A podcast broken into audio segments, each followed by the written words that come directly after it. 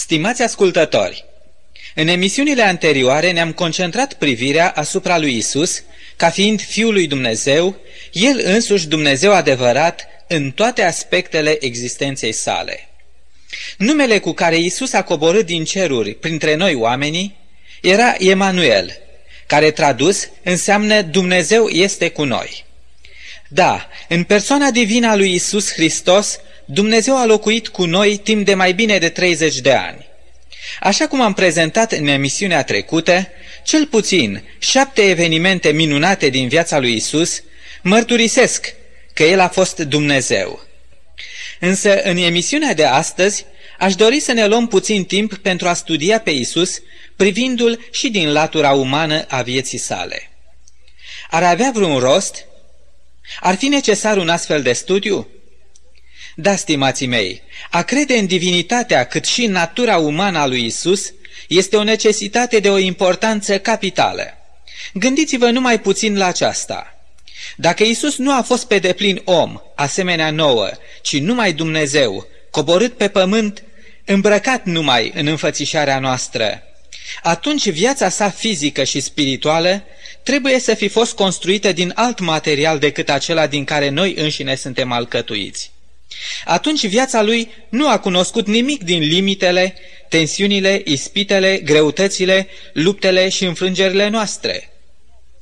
Dacă Isus a trecut prin toate acestea ca Dumnezeu, înseamnă că El le-a experimentat cu totul diferit decât noi.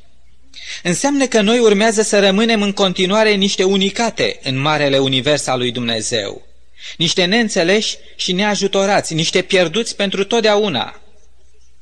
Dar dacă Isus, prin întruparea sa, a devenit pe deplin om, ceva cu totul extraordinar s-a întâmplat în favoarea familiei omenești. Aceasta înseamnă că Isus, prin viața sa de om între oameni, ne-a oferit adevăratul înțeles pe care viața noastră trebuie să-l conțină. Adevăratul rost și adevărata destinație spre care urmează să ne îndreptăm propriile noastre vieți. Chiar un studiu de dată destul de recentă, patronat de Biserica Luterană din Statele Unite, a stabilit cât de important este să înțelegem natura umană a lui Isus și cât de directă este legătura dintre dezvoltarea caracterului cuiva și această înțelegere a naturii lui Isus. Acest studiu, care, în paranteză fie spus, a costat 425.000 de dolari și a durat 2 ani și jumătate, a subliniat în concluziile sale faptul că atât credința cât și necredința cuiva sunt mai mult decât un capriciu al minții omenești, mai mult decât o simplă decizie personală, ci din potrivă. Ele sunt un factor major care afectează pozitiv sau negativ conduita socială a omului, generând în final o personalitate echilibrată și armonioasă sau o personalitate defectuoasă. În același studiu, autorii mai subliniază că luteranii din Statele Unite accentuează cu strășnicie divinitatea lui Isus, în timp ce natura umană a sa rămâne subapreciată. Ca grupare religioasă, spune studiul, luteranii adoptă vechea erezie a separării celor două naturi ale lui Isus Hristos. Comparând răspunsurile primite și în dreptul altor întrebări ale aceluiași sondaj, apare clar, spun autorii, că aceia care în mod insistent neagă natura umană a lui Isus sunt cei ce opun cea mai mare rezistență unei schimbări în viața lor. Acestea fiind firile cele mai autoritare și mai încărcate cu prejudecăți față de semenii lor. Spre deosebire de aceștia, cei ce recunosc și cred în natura umană a lui Isus sau privesc echilibrat la cele două naturi ale sale, sunt în general cei mai dispuși membri ai bisericii în a-și asuma răspunderi, în a promova inițiative cu caracter atât social cât și religios, iar în relațiile personale cu ceilalți oameni sunt cei mai bine pregătiți de a ierta pe cei greșiți. Drept să vă spun, asemenea concluzii nu au surprins deloc pe teologi și cu atât mai mult pe cei ce slujesc amvonul. Natura umană a lui Isus nu este un subiect arid, bun numai să nască controverse în rândul teologilor, ci el este din potrivă un subiect foarte practic, care influențează dezvoltarea caracterului omului, cât și pregătirea acelei persoane pentru cer. Stând față în față cu acest subiect al naturii umane a Domnului Hristos, două întrebări merită o deosebită atenție și acestea sunt Prima, ce fel de om a devenit Dumnezeu prin întrupare?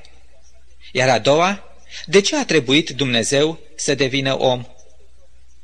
Vă invit acum, stimați ascultători, să acordăm atenție fiecarei întrebări în parte. Să luăm deci prima întrebare. Ce fel de om a devenit Dumnezeu în persoana Fiului Său? Punând o astfel de întrebare, noi de fapt ne găsim la același punct la care s-au aflat primii creștini atunci când au întâlnit pe Isus. Cum l-au considerat aceștia pe Isus? Ca fiind un om cu totul părtaș la natura omenească sau un fel de ființă extraterestră coborâtă pe planeta noastră care să ne dea doar garanții despre bunătatea și dragostea lui Dumnezeu față de noi? Noi, pământenii, putem trimite oameni pe lună, dar aceștia, indiferent unde vor ajunge în univers, vor rămâne tot niște pământeni. Pentru ca să trăiască în alte zone din spațiul cosmic, ei vor trebui să se asigure tot timpul că dispun de aceleași condiții de viață în care s-au născut și la care corpul lor este deja adaptat. Deși ei pot să-și îndeplinească toate activitățile programului lor cosmic cu succes, deși ei pot să se adapteze unor situații diferite decât cele de pe pământ, ei vor rămâne totuși niște oameni străini de zona și condițiile specifice în care au fost trimiși să trăiască pentru o vreme. A fost Domnul Iisus Hristos, Fiul lui Dumnezeu, un astfel de om, un fel de astronaut? A fost el separat de lumea din jurul său de vreun costum spațial de protecție? Nu, din potrivă. Așa cum ne mărturisesc în primul rând Evangheliile, cât și celelalte scrieri ale Noului Testament, Dumnezeu a devenit în toate privințele om, asemenea nouă.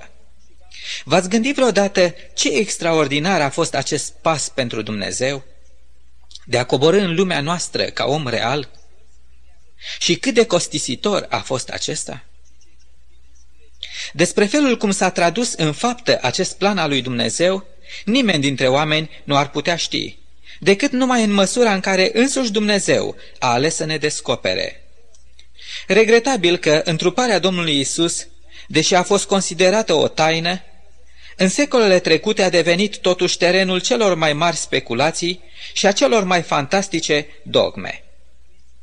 De un lucru însă suntem siguri, și anume de faptul că un părinte omenesc a fost în mod fizic implicat în nașterea lui Isus. Acesta este un indiciu suficient pentru a înțelege cât de legat și de îndatorat a fost Isus față de toate legile care guvernează natura omenească.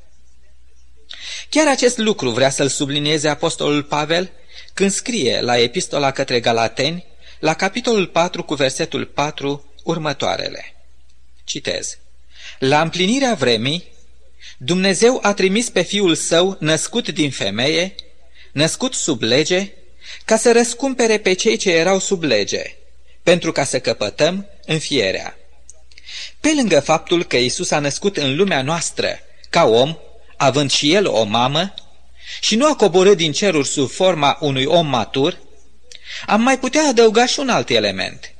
Isus s-a supus tuturor legilor care guvernează viața omului. Dacă Isus ar fi trăit numai în natura sa divină, el nu ar fi avut de ce să fie sub lege. El era autorul tuturor legilor care guvernează viața ființelor create de el. Pentru ce ar fi fost necesar ca natura sa divină să se supună unor legi biologice, ereditare, fizice sau sociale? Însă Isus a supus tuturor acestor legi pentru că, folosind chiar expresia lui preferată, el era fiul omului. Apoi, misiunea pentru care el venise pe planeta noastră era aceea de a răscumpăra omenirea căzută în păcat, de a mântui pe cei ce erau sub lege.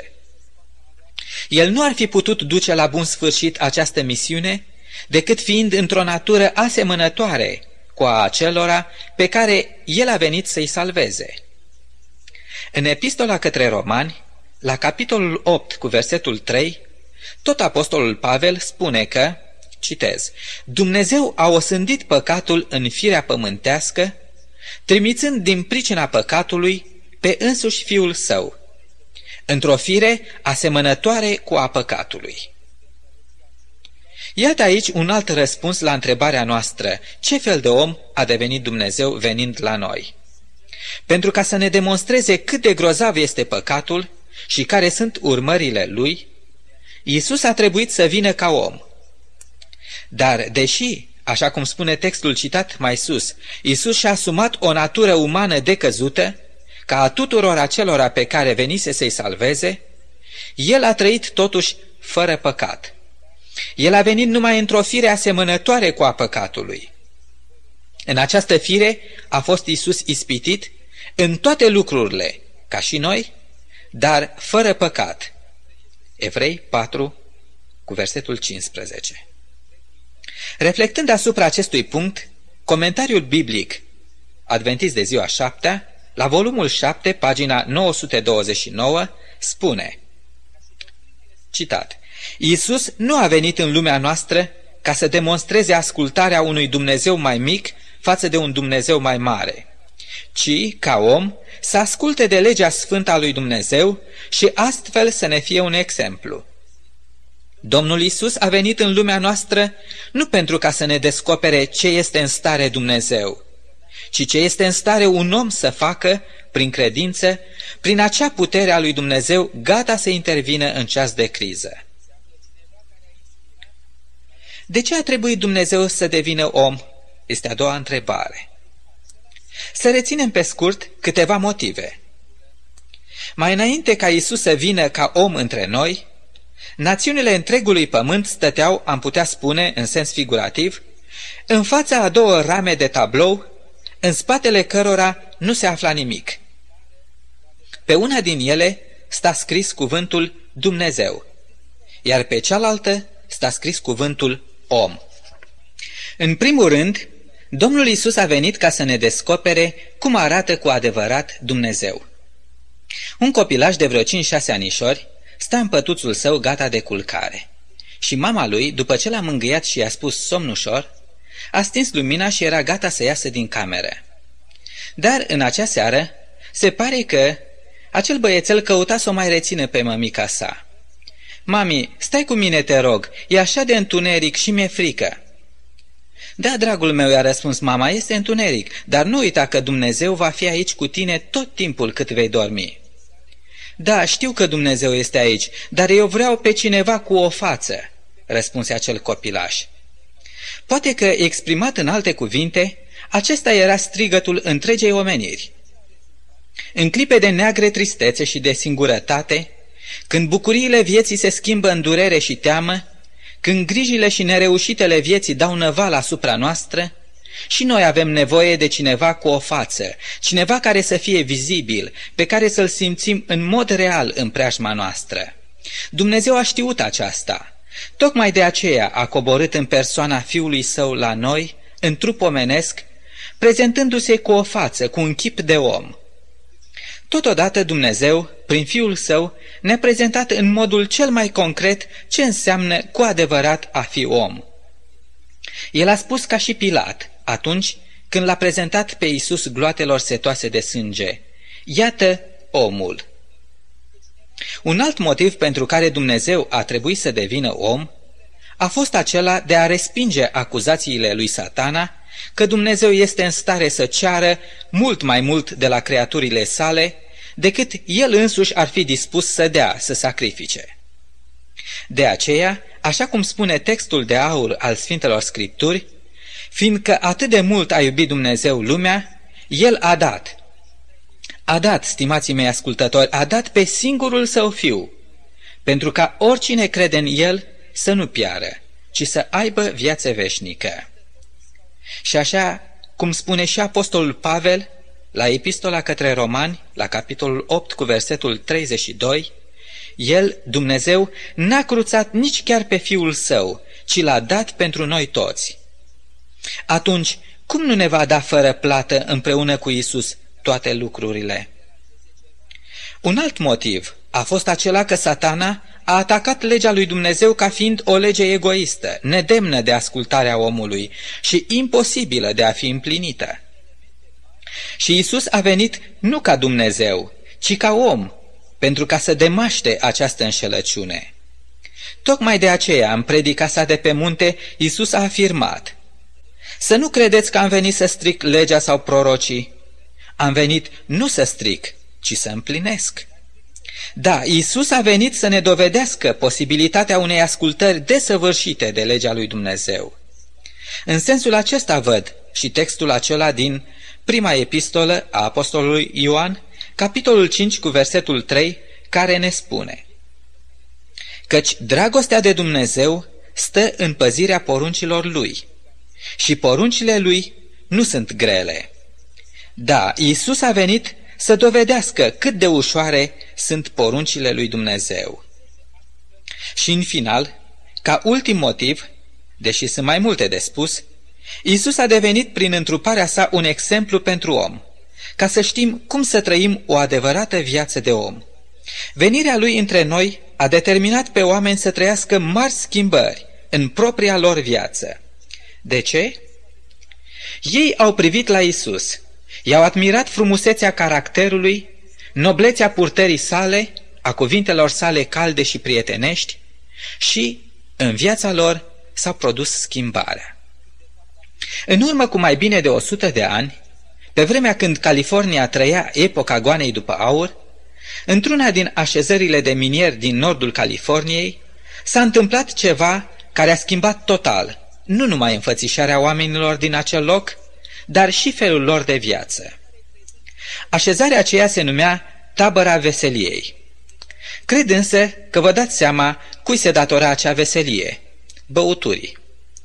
În vestul sălbatic, acea așezare își câștigase reputația de a fi locul unde se adunaseră cei mai violenți și mai cruzi oameni, oamenii cei mai certați cu legile sociale și sanitare. Acolo, a muri de moarte bună nu însemna altceva decât a muri numai pentru că altul a fost mai dibat și mai iute în mânuirea pistolului. Și în acea așezare trăia o singură femeie, despre care, cu cât am vorbit mai puțin, cu atât ar fi mai bine – Într-o zi, acea femeie a murit. Cu toate încercările disperate depuse pentru salvarea ei, tot ceea ce s-a mai putut salva a fost numai un copilaș plăpând. Curând copilașul deveni mascota acelor oameni duri. Nimeni și nimic nu era pregătit pentru venirea acestuia pe lume. Dar în cele din urmă s-a găsit o cutie și câteva cârpe cu care să fie înfășat. Curând însă această cutie nu se mai potrivea. De aceea, într-una din zile, unul dintre minieri porni spre Sacramento pe spinarea unui catâr cale de 80 de mile ca să cumpere cel mai frumos leagăn care putea fi găsit. Acesta nu s-a întors încă și un alt minier a fost trimis să cumpere țesături, panglici și volănașe. Se părea că nimic nu era prea bun, prea frumos și prea scump pentru omușorul acela cu obrajii îmbujorați. Totul arăta acum așa de frumos, încât au așezat apoi pătuțul copilului în mijlocul camerei. Dar unul dintre ei a observat la un moment dat că dușumeaua era groaznic de murdare. Aceasta părea că nu a mai fost curățată chiar din ziua când a fost bătută în cuie. Și imediat acele mâini bătucite de minieri au început să frece la dușumele până când a reapărut fibra lor de brad, gălbuie strălucitoare. Apoi au curățat și pereții și au văruit tavanul, apoi au venit rândul ferestrelor să fie reparate și să li se pune perdele. Dar ceva mult mai minunat a avut loc în acea așezare. Însă și acei oameni care păreau atât de neciopliți și de neschimbat, au început să se schimbe. Nu a trecut prea mult timp și în acea așezare a început să apară brici, săpun și chiar costume de haine. Întreaga așezare de altă dată a început să ia o nouă înfățișare – Oamenii aceia, al căror singur interes fusese acela de a strânge cât mai mult aur, al căror egoism feroce devenise proverbial, acum învățau să râdă senin la copilașul lor, încercau să se joace cu el, să gungurească ca și acel copilaș și să se simtă fericiți când reușeau să apuce să-l ia în brațe și să-i prindă în privirea lor privirea caldă și nevinovată a celor doi ochi mici și jucăuși. Deși de fapt această întâmplare este astăzi de domeniul trecutului, ea are o semnificație deosebită pentru noi când ne gândim la Isus. Și Isus a venit într-o lume care nu era nici de cum pregătită să-l primească.